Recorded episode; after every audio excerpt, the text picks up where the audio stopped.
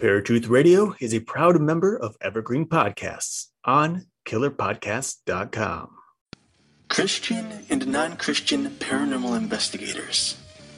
They have two different views, and it seems as if neither of them can ever agree on anything. So, what happens when a mainstream view of the paranormal crosses paths with the Christian view? Something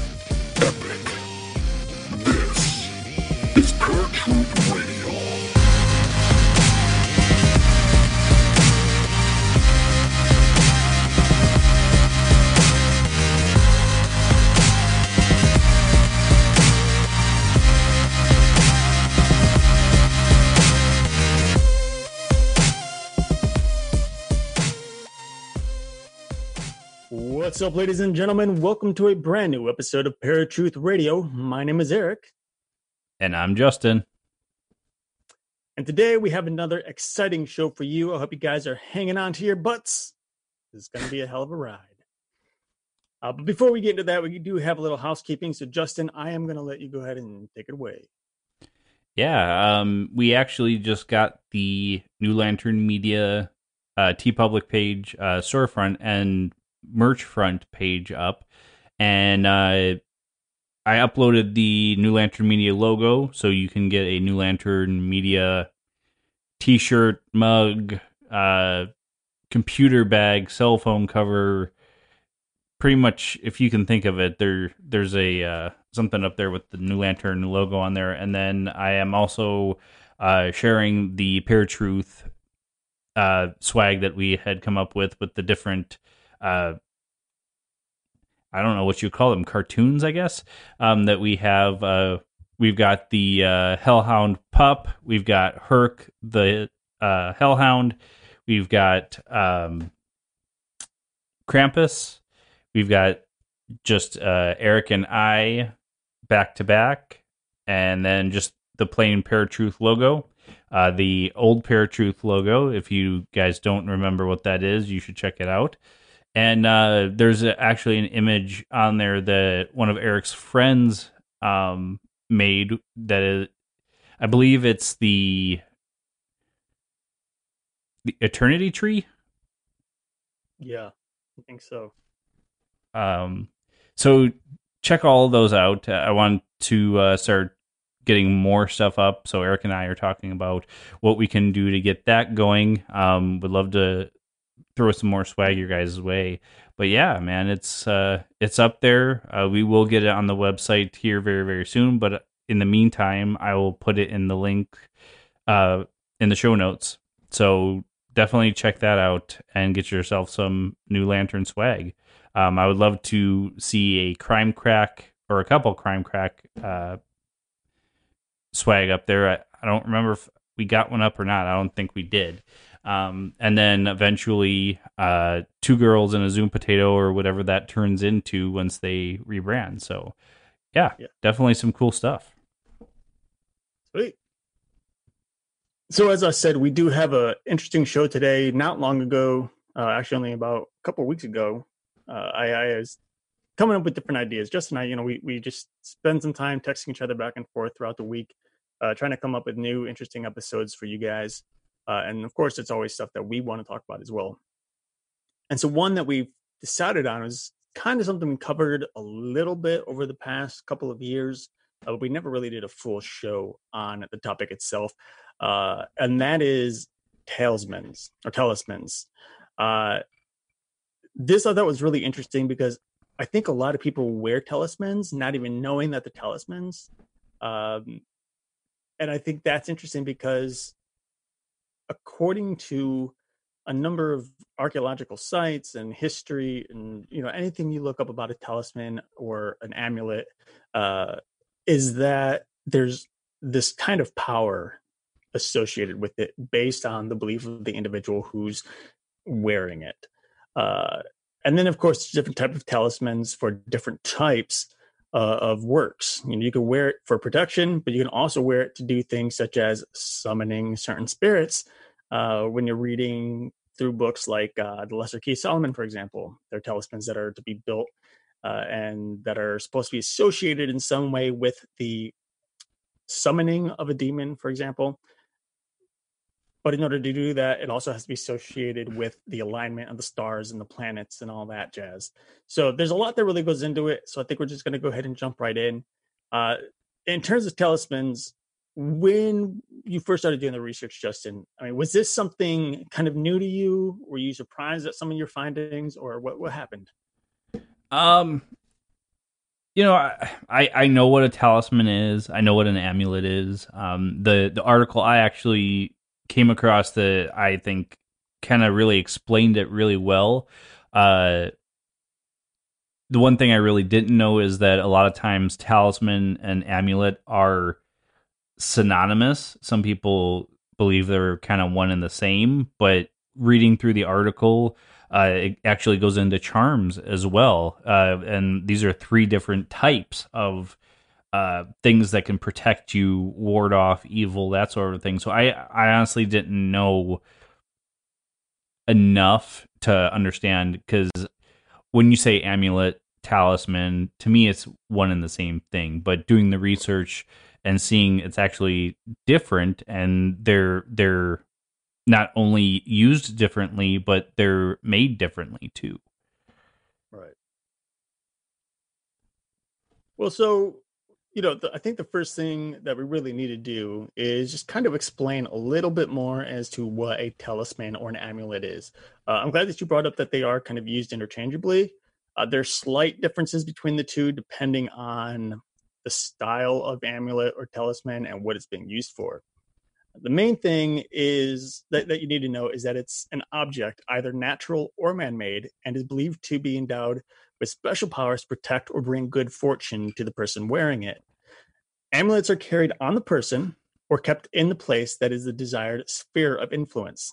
This could be, for example, a house, on a porch, on a roof, uh, or even in a field. Uh, the term amulet and talisman are often interchangeably used, as Justin said, but a talisman is sometimes defined as an engraved amulet. So think of it this way an amulet is more or less just a stone or a natural stone, whereas a talisman is also that same stone, but with an engraving on it or some other type of it could be a picture, it could be words, you know. I was gonna say symbol or engraved. Right. So in terms of like types of talismans just real quick. I mean, we'll get into this way more later on in the show, but think of something like a crucifix or a cross as a talisman, uh, Star of David, a pentagram, uh, even something like the rabbit's foot is a very popular talisman. Uh, you know, things like that. So just about anything can be a talisman, really. But the idea is that these stones that they're made of, or whatever material it's made of, whether it's stone, metal, or etc., is that there's some type of symbolic link between the symbol and your own beliefs. So most amulets are natural and they consist of precious stones, metals, teeth, uh, claws of animals, bones, plants, uh, and so many more things, right? So man made mm-hmm. amulets equally varied, uh, include religious medallions and small figurines. Uh, these are little guys that you can put in your pocket. In fact, I remember you might recall this too, Justin. Back in uh, was it the early 2000s? I guess they used to make these little tiny like figurines out of wood and yarn, and you would stick them in a little pouch. They came in little pouches. Mm-hmm. These little tiny people. Yep. Uh, I used to carry those around with me all the time. Had no idea what it was for, but they were cool. Um, something similar you kind of see in movies and TV shows too, not put into a pouch or anything, but they're they're almost like stick figures, sort of, uh, woven together by twine or rope of some kind, and then they're sometimes hanging off of trees, hanging off of uh, hung in the house somewhere, that sort of thing. Um, yeah, but I I do remember those. It, it's been a while since I've actually seen them used, but I do remember them. Right. Well, so uh, these talismans aren't new, of course. I mean, I think a lot of us think they're relatively new, especially being mm-hmm. that, you know, the, the type of the paranormal community, we're thinking new agey. You know, the talismans become a little Right. more popular over the last several years than they have been in the past. But talismans go back a really long time. In fact, they go back to about 25,000 BC, uh, at least. As far as we know. And that was a time in which Neanderthals and other prehistoric prehistoric peoples used these natural amulets in burials uh, and also used so-called Venus figurines. And you might think of like one in particular is like the scarab beetle. And that's one that's probably most popular uh, in ancient Egypt and even in modern Egypt. Uh, and- Right. And the scarab is something that was worn by people both living and dead. The scarab symbolized life. Nobody knows why exactly, but they believe that perhaps it had to do with something, uh, in which of what it did, which is pushed. It's kind of gross. A ball of dung that was identified with the sun and was believed to contain the beetle's eggs. Or perhaps its hieroglyph was the same uh, as that of the verb to become and was thought to restore the dead person's heart in the next world. Now, in, e- in Egypt, the magic formulas originally recited over amulets to give them their power were eventually inscribed and worn themselves. This same thing kind of happened in the Middle Ages when Christians created their amulets. And those, of course, included relics of saints and letters uh, said to have been sent from heaven. Now, among Jews, the preparation of amulets became a rabbinic uh, function. In fact, Muslims today even carry verses from the Quran, uh, the names of God, or even associated sacred numbers within small satchels. Christians, of course, as I've already mentioned, wear crosses and crucifixes, or even have uh, a number of different statuettes uh, displayed around their homes. Think of like the Archangel Michael or uh, Saint Mhm. Peter. You know, even go to a church, you see uh, s- some of these big statues that are adorning the the the lobbies of the churches. And then, of course, there is the good luck charm, such as a person's birthstone or even a rabbit's foot, uh, or various other animal parts that have been considered lucky over the years. I do have to mention this because this is kind of just this is more of a a thought. Why would a rabbit's foot be lucky if the rabbit lost its foot? It wasn't lucky enough to keep it. right. it's lucky for us. We didn't die to get it. So I suppose so. yeah, it's uh that's something that's kind of always made me chuckle because I, I I'll have that same thought. Like that poor rabbit died, but we consider it lucky. What what luck has it brought that poor rabbit? None. Um some of the other stuff that uh, is commonly for charms specifically or good luck charms, you know, the four leaf clover, um, is another one. A lot of people believe that um, eggs are a charm or a talisman or amulet. They use that symbol. And uh, something that I came across in the research, which I don't find very often, um, this particular article from uh, witchcraftandwitches.com, written by Wise Witch, uh, talks about Grigri from voodoo. And Mhm. that in and of itself uh, is usually an amulet because it's uh, a little bag that you would wear around your neck, or it could be a talisman. You would have it on yourself or put it under your porch or doorstep or something like that. Um, that kind of really fascinating because you don't see it very often talked about the, the grigri. Right, absolutely. And I, I know we've covered that before. Uh, I don't know if it was with Paratruth because it was a voodoo episode. Um, that might have gone way back before Paratruth was even a thing. Um, I can't we did, yeah, we did on Night Stalkers. We talked about voodoo. We talked about voodoo on Paratruth. I don't think we had a Mhm. guest on Night Stalkers. It was guest um, Everyday Voodoo. Right. It's a good book, by the way. It's an interesting read. Learned some things I didn't know. That's always a good thing. Um, something else that I actually really found interesting. You, you talked about go, it going all the way back to uh, cavemen, but um, Mhm. the article that I saw talks about touch pieces, which were coins or medals that were used during the time of the Romans, um, pendants in the magically potent shape of a pyramid pointing to the gods in Asia Minor. And uh, this one kind of fascinated me because of my wife being in pottery. Um, an exaggerated apotropaic eye being painted on Greek drinking vessels to ward off evil spirits while drinking. Interesting. Well, then you have to, you know, when you, I, I just kind of thought about this now because I'm thinking about you in this subject matter, which is you're probably like, oh, great. What does that mean? but, you know, you mentioned eye. And of course, we know there is the all seeing eye, there's the Egyptian eye of Horus, uh, mm-hmm. you know, which is considered a charm in its own way. And that's also adorned and created as necklaces, like charms that you can wear on yourself or, you know, whatever. But you also have a tattoo of one. And so yep. I didn't actually come across anything, but I suppose and wonder even if having a tattoo of one of these particular talismans uh, is just the same as actually wearing one, or if, you know, I don't know, is it maybe just a simple art piece and that's it, and there's no real power behind it? Um, I mean, and and we'll probably get into this. Anything, any symbol, any uh, talisman, any amulet only has the power that you give it. So, you know, and we've talked about that before, but um right.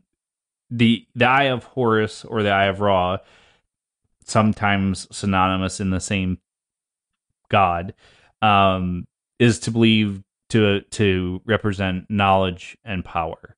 Um and the my particular reason for getting it was was the knowledge because I feel that I have amassed a lot of knowledge, paranormal knowledge in particular, not just any type of knowledge, but um, I've accrued a lot of knowledge, and it's to also encourage me to keep seeking knowledge.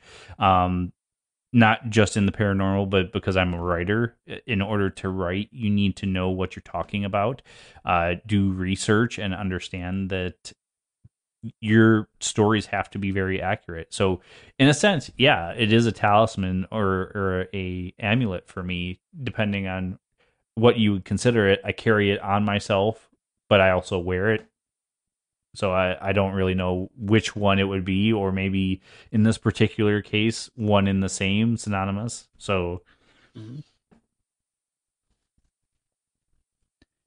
But okay. I guess uh, that's a question for you too, because we both have a couple of tattoos. Um, we usually get them if it's a meaning to us, because I also have a cross with a dragon together, and um, in a sense, there's two different things that I truly love, but it also represents God and the devil. Um, you know, it represents um, just strength because the both the cross and dragons I feel represent strength.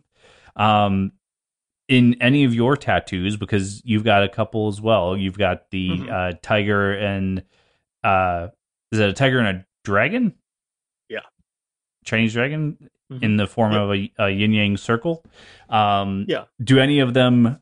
You've got a wolf too. Do any of those, in your opinion or in your mind, represent a some type of talisman or you give it some type of of power in a sense sure i mean so i mean the wolf obviously i just always loved wolves from as long as i can remember but just the image of a wolf uh represents strength and family uh freedom you know things like that having having this pack like mentality uh being there for family and whatnot you know that's like something that's really important i think especially to our family mm-hmm. being our side of the family justin's what i mean um but it's also just you know the the beauty of the creature of the beast itself you know it's, these wolves to me are one of those ancient type ancient animals that are still around and they're just so still very mystical you know they're mystical with native americans uh even to this day and the same way for me as for the dragon and the tiger it there is a yin and yang. It's like this balance of good and evil. Uh, that's not the reason I got it, though. That's still one symbol behind it. Uh, the reason I got it was actually the uh, the the Chinese the way the Chinese view the two creatures. Uh, obviously, the dragon is more of a creature of myth, whereas the tiger is the king of the jungle. Uh, you know, over in China there aren't lions, so today we think, oh, the lion is the king, but in Asia it's the tiger that's actually king. Mm-hmm. So the tiger is actually a piece of art that you would get tattooed when you're younger, and it represents the courage and the strength that you gain uh, as you grow up and become older. And then the dragon is another piece of art that you attach to it that you get when you're much older, and it represents the wisdom that you've occurred over the years. Uh, so together, you have strength, courage, and wisdom uh, kind of amassed within yourself, and that's what that representation is between the two animals facing off. Okay. So, I mean, in a sense, you you got it because it represents those things, not just because it was a piece on a wall that you said, "I want that one." Yeah, you know what? I mean, you and I both know people who've done that. Right. I'm not one like I don't want to tattoo something on me permanently that I'm just like, oh, I picked that out on the wall because I thought it was cool. There's always gonna be some type of meaning behind it, unless it's something that I've wanted for a long time and it's super cool. But right, yeah, well, um, something that really interested me too is you know we talked about how um, amulets usually use stones in their um, construction and something that I came across in this particular article. It, uh, it talks about precious and semi precious stones and crystals are commonly used in amulets and talismans both um, each stone having its specific significance and power. And I I loved this because it actually kind of breaks down a little bit what each stone represents. Not all, but some. Uh, amber wards off evil spirits and protects against rheumatism. Had never heard that before in my life about the rheumatism part. Uh, aquamarine brings love and hope to the oppressed and protects travelers. Uh, diamond repels wild beasts and evil men and ensures fidelity in a lover, which I started thinking about it. I'm like, holy crap. That's why we use diamond rings for marriage. It there is that little bit of symbolism there. Um, emerald strength uh, strengthens the memory and prevents possession by evil spirits. I need an emerald because my memory has just gone to hell. Uh, oh, I Gar- protection from the evil spirits. I um, I thankfully have not had that problem yet, uh, and hopefully never. Knock on wood. Uh, garnet brings good health and protects against nightmares. Uh, lapis lazuli like all blue stones, protects against black magic and wards off melancholy and insomnia. Uh, onyx protects a marriage from intruders. Pearl improves the skin, cures fevers, and brings tranquility. Uh, sapphire brings peace and happiness and protects the eyes. Topaz helps to locate buried treasure. Turquoise brings peace to married life, etc., etc. Now, it doesn't say this in this particular article, but please do not use these particular things instead of traditional medicine. I mean, obviously, if you want to use them with that, if you believe these things protect against these things, obviously keep them, wear them, whatever, but do not just think that these are cures. Um, I don't want people thinking that oh yeah, Justin on Amperatrue said that if I uh, wear a pearl, it's going to improve my skin, and you end up with skin cancer. No, that's not what I'm saying. Um, a couple other things, really quick, that this article goes into, and I, am sure you probably came across this stuff too. Uh, mm-hmm. The shape of a bee brings su- success in business. Uh, a black cat, contrary to popular belief, is actually good luck uh, best all around good luck. Anything egg shaped brings good luck and is powerful uh, fertility charm. A fish brings a large family, especially if cast in gold or mother of pearl. A stone arrowhead is a powerful force against evil spirits. The shape of a hand is another powerful charm against evil spirits. A lot of times you'll see people, uh, especially in the cult world or uh, pagan Wiccan uh, witch worshippers, uh, will have a hand with the all seeing eye in the middle. Um, anything in the shape of a sacred oak tree or a piece of oak itself is lucky. The shape of a pig is a potent bearer of fertility. The form of certain uh, of a serpent brings long life and wisdom, and again, etc., etc. So I found those actually really fascinating. Um, it goes into shapes and numbers as well, which I don't think we've ever really talked about numerology at all on Paratruth Radio, but might that might be a good one to kind of delve into as well. Sure. But uh, what else did you come across? Uh, well, I mean, some some more of the stuff that you you've talked about here, but probably to elaborate a little more. But bef- before I do that, I I'm sorry, I just I have to pull your chain a little bit, uh, because you did say witch worshippers. Um, yeah, let's I guess clarify there. pagan worship, uh, Wiccan worship, and witches. Let's I, I guess I'll clarify that a little bit. That's good. I, say, I don't know what a witch worshiper is, but never heard of that one in my 12 years. Yeah, that's again not yet that we've heard of. not yet. Um so, you know, as Justin was saying, there, there's a lot of different uh, meanings behind these various stones and birthstones in particular is probably one that is most commonly worn by people, especially women who tend to wear their birthstones or maybe the birthstones of their children. I was gonna say children's uh, birthstones. Yep. Mm-hmm. And you know, for most of it, it's just a representation of who they are. You know, it's like mine is aquamarine. If I were to, it's probably my favorite color, the birthstone, possibly because it's just naturally associated with me and it's ingrained that way. Uh, mm-hmm. But it's just one of my favorite colors. Uh, but with that said, like some of these these precious stones uh, do still have those elements of purpose behind them. You know, the like Justin said, they, they, there's certain meaning behind them, and uh, I don't think a lot of people really understand that. Uh, they, they usually see these things and think, "Oh, that's really pretty," you know, and they move. That's it. You know, like moonstones, for example, are really cool. They're interesting stones, how they change color, especially like mood mood rings, for example, uh, that change color. They're really pretty. Do they really have any legitimate backing behind them? Like I've tried moon or uh, mood rings before, and I'm sure you have too, Justin. Mm-hmm. Uh, it's a weird thing because it always shows the color that you're not actually feeling. So I don't know how it works exactly. but you know, well, I mean, I think, I think that's one that most people want to believe in it, but right. truthfully, it works off your body heat.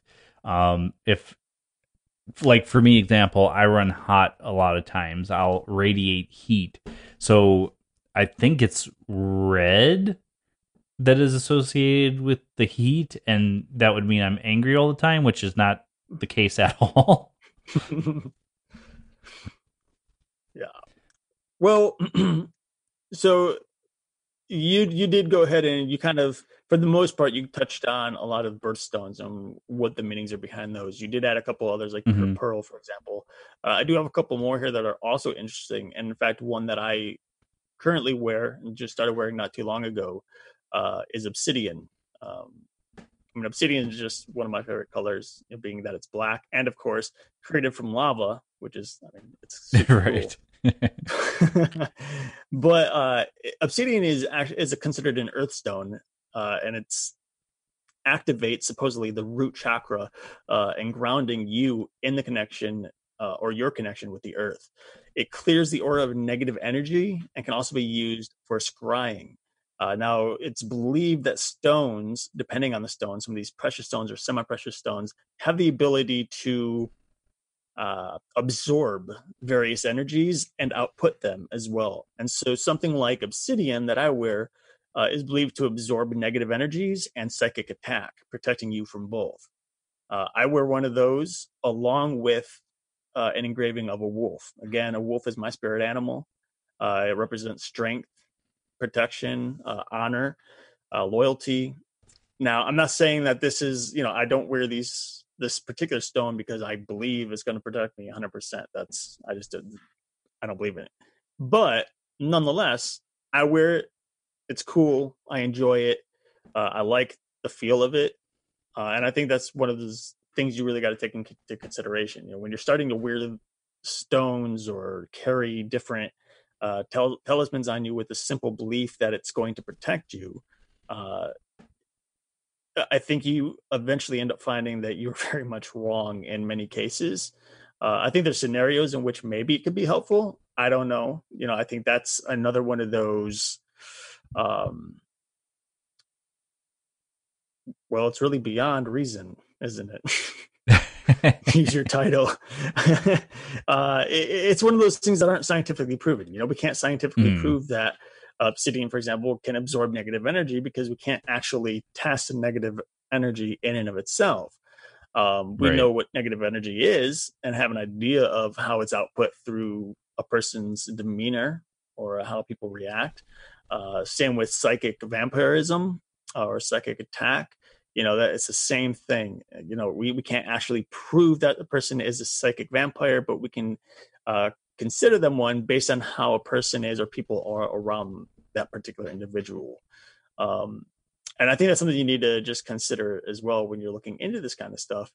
Uh, these stones are more or less, like Justin said, kind of they're not an, like a means to end all. You know, they're they're not. Mm-hmm. It's not medicine. It's not going to be better than traditional medication that you're going to take for depression, for example, which there are stones that can help in depression. Uh, one in particular being the ocean jasper, uh, which is believed to help people from suffering uh, in depression. But that doesn't mean it's going to help them completely. You know, I, I, think what's good and what most people could even consider if you really wanted to get into this type of thing. Uh, and I don't think there's necessarily anything wrong with believing these stones are capable of this, uh, especially in my belief.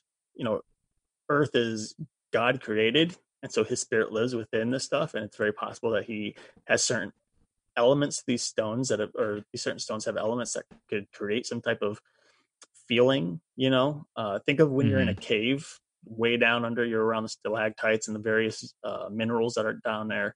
Uh, there's almost like a different feeling in the atmosphere. Uh, and it's very possible that some of these crystals are giving off the same type of vibes. They're giving certain vibrations through space and time, if you will, that help you to like help the spirit to relax. I mean, there is a reason why crystals are used by mediums to speak to the dead. Uh, now, again, whether or not you believe that that's even possible, it's it's really all up for debate. Right. Uh,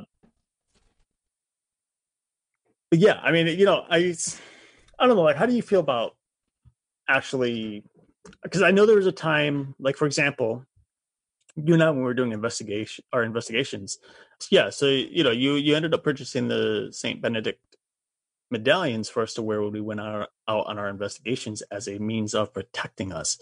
Um, mm-hmm. Whether or not that really helped, I don't think so because you did have a couple of uh, spiritual attachments after leaving uh, an investigation or two and we used to do a lot of stuff actually before an investigation. We used to do that. Of course, we used to pray, which I think was the best thing for us to do before an investigation. but we also used to encase our vehicles with a circle of salt. We would mm-hmm. get out of our cars and just sprinkle salt all the way around our car to try to absorb a spirit's energy from locking onto us and walking into the car with us. Uh, now, again, this is a lot of this is really superstition. You know, whether or not you can actually work completely up for debate, and it's just speculated that maybe it can. Uh, I think there's maybe some type of maybe there's some type of truth through it. I mean, obviously, I, I don't think it just came up randomly. Um, I mean, to some extent, it probably did. Uh, you know, salt is a purifier. We know in the Bible that it's used to purify meats. Uh, to, mm. it, it's actually salt is used multiple times as an example of purification. Um, so that could be one reason why ghost hunters tend to use salt, or people believe it to be. Uh, same with like throwing salt or pepper over your shoulder, you know, as a good luck thing or to ward off evil uh, or negative right. things. Yeah, it, a lot of the the symbolism is in and of itself interesting, but like I said before, you know, if if we didn't believe this stuff, and this is actually a good question. Uh, we can go into this in post show. Uh, you know, if we didn't believe these things, would these things have any protection for us at all? Hmm. Um, but uh, we're gonna go to take a quick break. Um, we'll get into a little bit about what I just said, and then uh, Eric had mentioned something last show, which we'll kind of get into um, about the cross and symbols and the conversation that he had had. Um, but uh, we'll take a quick break, and we will be right back with Paratruth Radio. Hey everyone, I'm Kat Ward, host of Paranormal Heart, your monthly paranormal podcast. Join me the last Sunday of every month as I speak to people who share their paranormal experiences. You can follow me on Podbean, YouTube, TuneIn, iTunes, Spotify, and Paranormal Radio.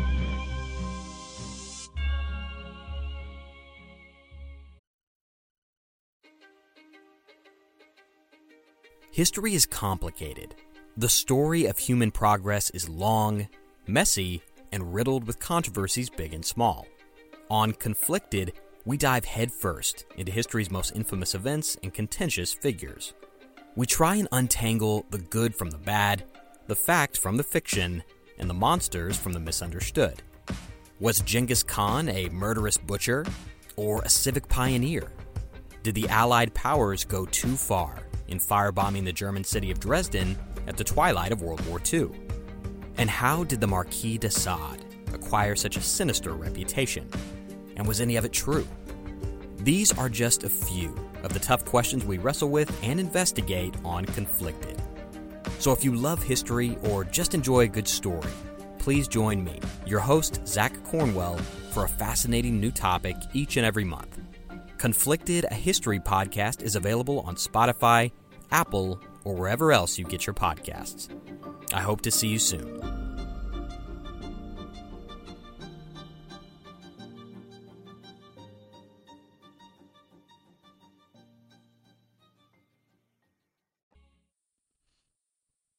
Welcome back to Paratruth Radio. My name is Eric. And I'm Justin. And today we've been talking about talismans. Uh, really, what is a talisman and what is the meaning behind the various precious and semi precious stones that make them up?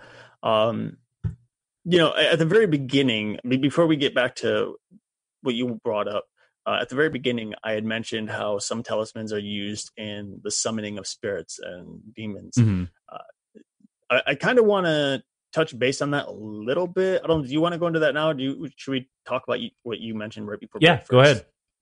All right. So I, I, thought that this was also kind of interesting because a talisman, you know, so far what we've been talking about is a talisman is something that is basically man-made or naturally made and has power either based on one's belief or because of the elements within the earth give it power supposedly. Um, now, when it comes to summoning spirits, don't get all crazy because I'm not going to tell you guys how to do it. I've got books, but I'm not going to share that. You guys can figure that out on your own if you really want to do it. Uh, but be warned, it's dangerous.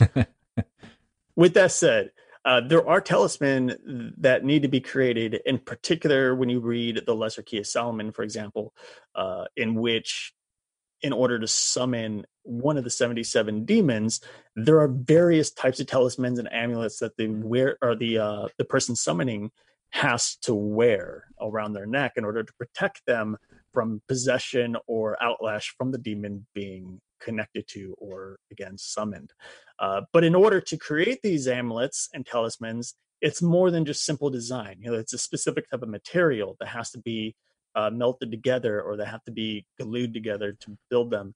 And then you also have to create these at certain times throughout the period of the year. There has to be a certain alignment in the stars and the planets in order for them to even be effective. And if you're off even just slightly, where the star isn't exactly where it's supposed to be according to the description, then the whole thing fails and you can't actually summon the, the, the spirit anyway. Or if you do, you end up summoning something completely different uh, which may be very bad for you anyway. It's probably going to be bad for you regardless, but you'd really be thrown for a loop when you realize, oh shoot, why didn't this work? Uh, and I think that's something that we just need to talk about a little bit here because now we're saying that not only is a talisman man-made or made of earth, but depending on what you're using it for, it goes literally beyond Earth into outer space and the rest of our universe that has to be in sync mm-hmm. for our talisman to work. Um, I, I, mean, at what point, or, or anything in your research, I don't know if you saw anything about this or have read it over the years, like I have, um, why you think there has to be these certain special alignments within our solar system in order to really bring the true vibrational or even protectional uh, protection power uh, to light with these talismans? Um, I you know we've talked about this you know off air a little bit, and I think a little on air too is how um, a lot of people believe, and I'm not really sure how I feel about it. Um, how the moon and the sun have sway over um, our feelings, our um, psyche. You know, a lot of people believe that people go crazy during a full moon. Um, mm-hmm. I would say yes to that, but there are scientists that say that the moon, the phase of the moon, has no effect whatsoever on humans, even though um, we do see that the moon has an effect on water, and I'm if I'm not mistaken on my percentage, we're 90% water. Um so you know, it that's I think that's what the biggest thing about it is is you know, people believe that the stars and the uh celestial bodies, if you will, have sway over our our uh, emotions and our physical health and mental health too. So, I mean, to me, I think it makes it does make sense, especially because I do believe that the moon has sway over us. But uh, yeah, I, I that's and that's pretty much in any research that I've ever come across. That's what they're really talking about is the the sway of any celestial body, whether that's the sun, moon, planets, um, other stars, have mm-hmm. sway over us. There's a lot of people that believe that constellations have power as well, which, mm-hmm. in a sense, like I was talking about earlier uh, about shapes in this particular article, saying that shapes have power. So um, I, I think that do do I 100% believe that other than the moon? I don't know. You know, I I believe in zodiac signs kind of. Um, I believe in astrological charts to a sense. Um, but uh, that in all my research ever, when it talks about creating different things like talismans or uh, things of power, that's what it kind of points to. And I'm sure that's probably the same in your research as well. Yeah. Yeah. I mean, yeah, to an extent. And I, I guess, like, you know, the biggest question was, or, or like in my mind, is when you're reading these type of books that are magical incantations basically. You know you're not mm-hmm. only creating these talismans and these symbols on the ground to contain whatever it is you're trying to summon or whatever you know it's, it's not even has to be a summoning. It can be anything. It could be right. uh, like a uh, a prayer of protection or a, a, spell of protection and let's put it that way uh, or maybe a spell of love. You know there's always something that you need to do uh, that has some type of a, an alignment. And i wonder I mean, I've never done it, right? So I can't really tell you one way or the other, which is why I'm curious uh, whether it's actually the alignment itself that helps to empower whatever that uh, spell is, whatever the magic is, or if it's simply done for ritual for ritual's sake, uh, showing that you're so so involved and so deeply committed to the ritual that in and of that's in uh, in and of itself will then bring you that power that you're looking for or asking for praying for summoning whatever. Uh, it's like oh they worked really hard. They followed everything to a t and boom you know there's your reward. Don't know. Well um I, we can definitely get a guest on that would have more insight into that. But um, and anybody who is listening, please correct me if I'm wrong. But in a lot of of spell work and um, charms and that sort of a thing, um, where where Christians believe Christ sacrificed himself to give us the eternal light, uh, God's the the path to God, the what do you want to call it? Um, we're able to talk to God without going through a person is basically what it was. Um, their their sacrifice, their energy, th- what they're doing, their their purpose, their intent is what's giving that stuff power. Um, but again, like I said, I think we would probably need a, guest to kind of explain it a little bit more because I'm sure I'm really off on that. Maybe not 100% off, but I'm I would really love to have somebody actually who is a practitioner or who has done way more research than we have into uh, magic work to answer that question. But yeah, it's actually really interesting that any spell um, yeah, you kind of have to do the work for it.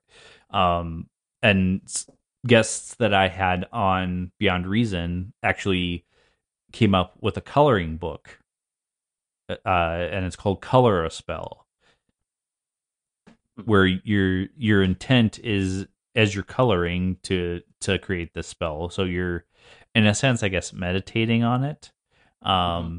but but giving it energy, pretty much. So interesting.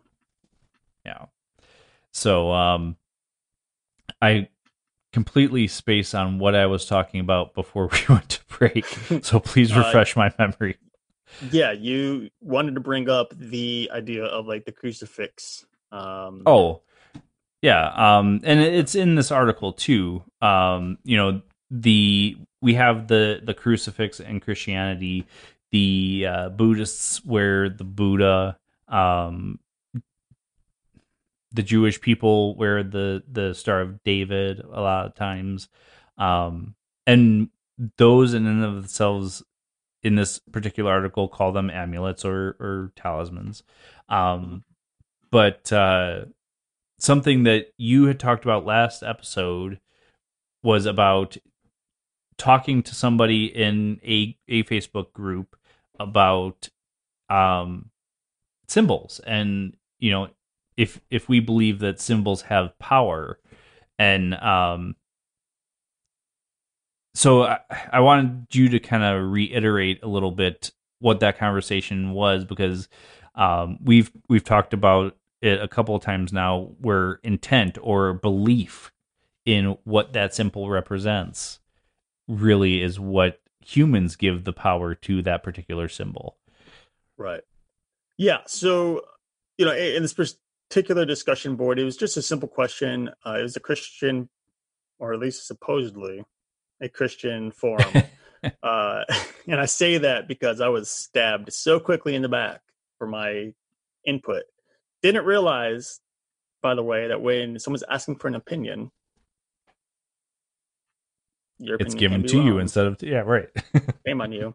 So, um, the question was whether or not a symbol can be in and of itself evil, or if the evil only exists because of the person's belief of that symbol.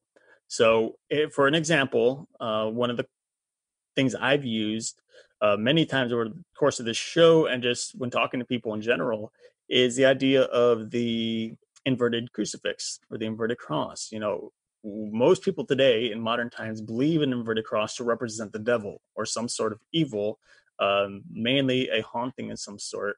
Uh, we've seen it in The Exorcist, uh, all the Exorcist movies, in fact, right, or anything that has a deal with an exorcism. I was gonna say any um, any demonic possession movie. Yeah, but when you look back in history and you realize that the very first time a I'm going to say quote unquote crucifix because we don't really know whether or not Jesus was crucified on an actual cross. It's you know there's there's uh parts of the passages that are translated as being crucified on a tree. Uh, there, there's different examples of what the cross looked like, whether it looked like our current cross or whether it looked more like a T, where it's just like a capital T. Um, hmm. You know, there's it could have been an X, a big X shape. We don't know. Uh, but nonetheless, when you go back in history, the very first time we ever even consider a, an inverted cross of some sort is when Saint Peter, uh, he was to be crucified, and instead of being crucified like Jesus, he had uh, asked or demanded to be crucified upside down because he didn't feel worthy enough to be crucified the same as the Lord. Uh, and so he was crucified upside down instead. And that's how he ended up dying. Well, when you consider what that is and what that means, I mean, it was a sacrifice first and foremost. You know, he was a martyr. Uh, he was sacrificing himself for the faith, for the belief of who God is. Um, he did that not out of evil intent, but out of good intent that people will see his death and realize the truth is God must be real. He saw Jesus in flesh, uh, and he's willing to die for it. But over the recent years, and I say recent as in the last way, I don't know, like 40, 50 plus years, uh, you know, the inverted crucifix became a lot more popular and has since then been uh, falsely associated with Satanism because that was another small, very quick discussion that uh, we didn't really have last week uh, with Brian, but he did mention it about how Satanism mm-hmm. is nothing like he thought it was. Uh, and I think there's this weird belief that Satanism is the worship of Satan or the devil, but in reality, it's more or less, and, and I think Satanists will disagree with this, but it's the worship of oneself, basically, being free to do whatever you want. Uh, and the statue of Baphomet, for example, who many believe is to be Satan, is more of not a symbol to be worshipped, but something to look after or look toward as a symbol of freedom, just freedom. Nothing, you know, there is no God, there is no uh no devil. It's just you and you're free to do everything. Nothing can really, really be wrong. So your morals uh, are basically left unchecked to an extent. Um, and that's really what Satanism is. I don't know why they call it Satanism. Kind of a bad term, if you ask me, because you get all this, uh, you know, people just don't know. But so, in, in terms of that forum, I had mentioned how I don't personally think that a a symbol is necessarily bad. You know, the pentacle, for example, uh, was a pagan symbol. It was then adopted by Christianity to represent the five wounds of Christ, and then it was readapted uh, as uh, or readopted as a symbol for Wiccan practices uh, to represent the five elements of Earth. So here we see that we have a symbol that has had two meanings really. It is the or three meanings because there's also one currently used for Satan as well or for devil worship, uh, which is the inverted pentacle. And I think the main thing is that you have to consider because there was a time in which Christianity adopted it, the five points could very well represent the five wounds of Christ. But because it's also used in Wiccan practices, it very well can represent the five elements of earth. The, that is, you know, fire, water, uh, is a fire, water, earth, wind, and spirit air. is the or air. Uh, well, no, I said wind.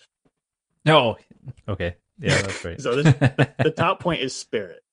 Um, and with that said, you know, I can easily have a pentacle, wear a pentacle, draw a pentacle, and believe it, truly believe it in my own heart to represent the five points uh, or the five wounds of Christ. And someone else can use it and have a completely different view of it and use it for Wiccan uh, practices.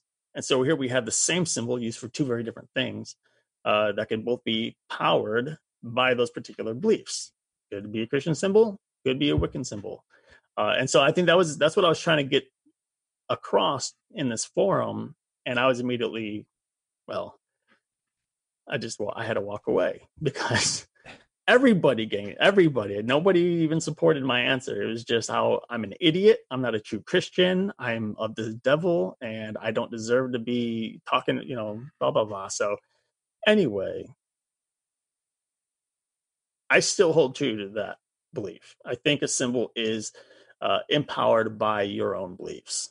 Uh, there, I think there's plenty of people who could use the cross and consider it an evil, and there are people who consider the cross uh, an evil symbol, despite it being the majority by the majority uh, as a Christian or even uplifting symbol of Christ's resurrection or even his death. Well, do you think that um, a lot of those people that think the cross is bad are going along the lines of uh, idol worship? You know, a lot of people mm-hmm. will pray to the cross because it's there in the church, and you know, God says we will not worship false idols. I think so. Yeah, I think that's at least part of it for some people, um, and I think for especially for extremists uh, who have difficulty discerning the difference between an idol and what is simply a symbol of one's faith.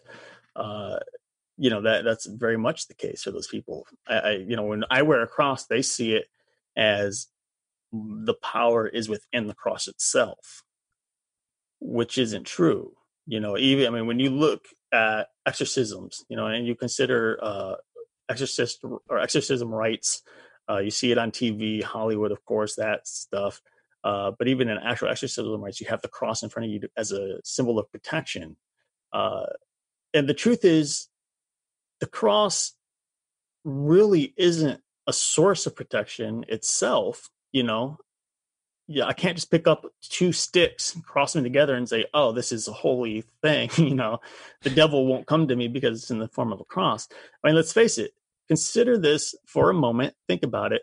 The devil, Satan, Lucifer, the beast, uh, whatever you want to call him. There's a number of different names. He's an angel, a fallen one, but an angel. He was created by God. I don't think he's afraid of the cross you know he was there trying to uh, course Jesus off of uh, off of the path to human redemption. You know, he he was trying to get him to slip up. He wanted his humanity uh, to to falter and make him fall, and therefore not sacrifice himself uh, as God the Father wanted him to to break that veil uh, between us and God. So I don't think the devil's afraid of the cross itself but i think people give the cross a little too much power for sure and i think the cross is more of just a symbol or representation of my faith you know when when i look at a cross i think this is a symbol of what my god did mm-hmm. The cross itself doesn't have power but the meaning behind the cross does you know who stands behind the cross does.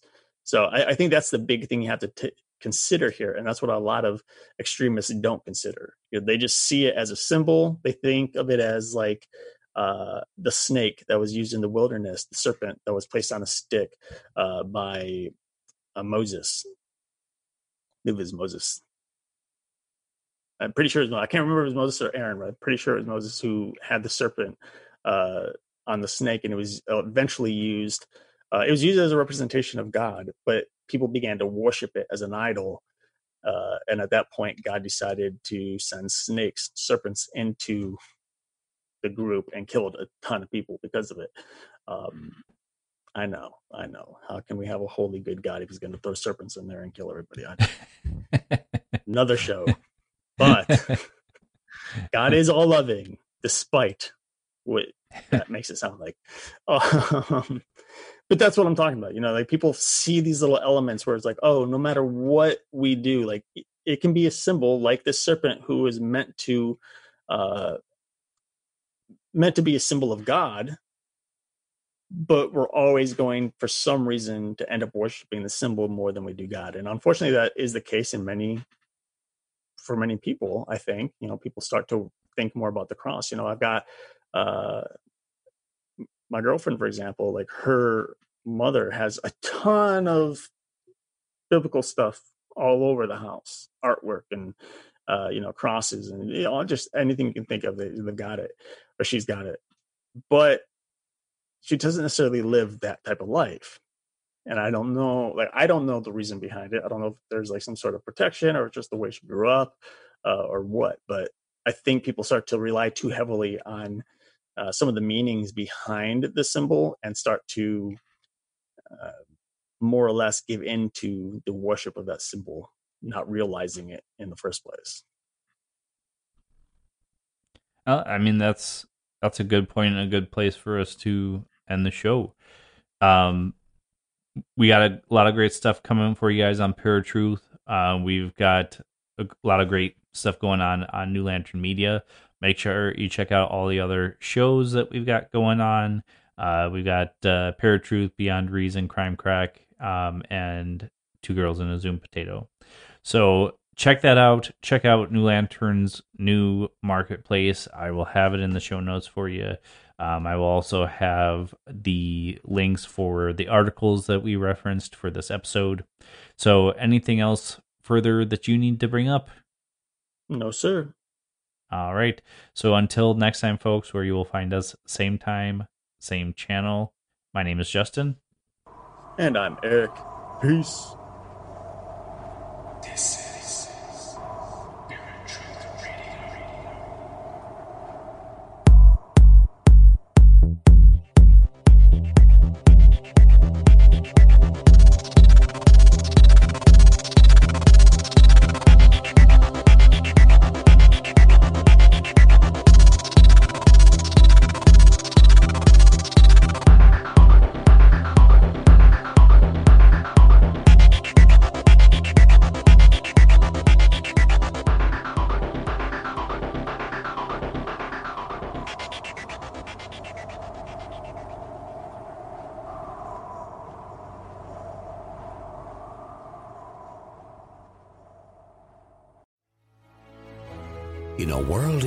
infatuated with comic fandom comes a show to help us remember the talents that have inspired us. Whoa, whoa, whoa, cut. Oh, come on. It wasn't that bad. It's a bit dramatic. Let's just tell them about the show, guys. We are the Canned Air Podcast. Join us weekly for a comedic trip through pop culture. We also welcome some cool comic creators, as well as some of the voice and screen actors that helped shape your childhood. Find us on cannedairpodcast.com and on the Evergreen Podcast Network.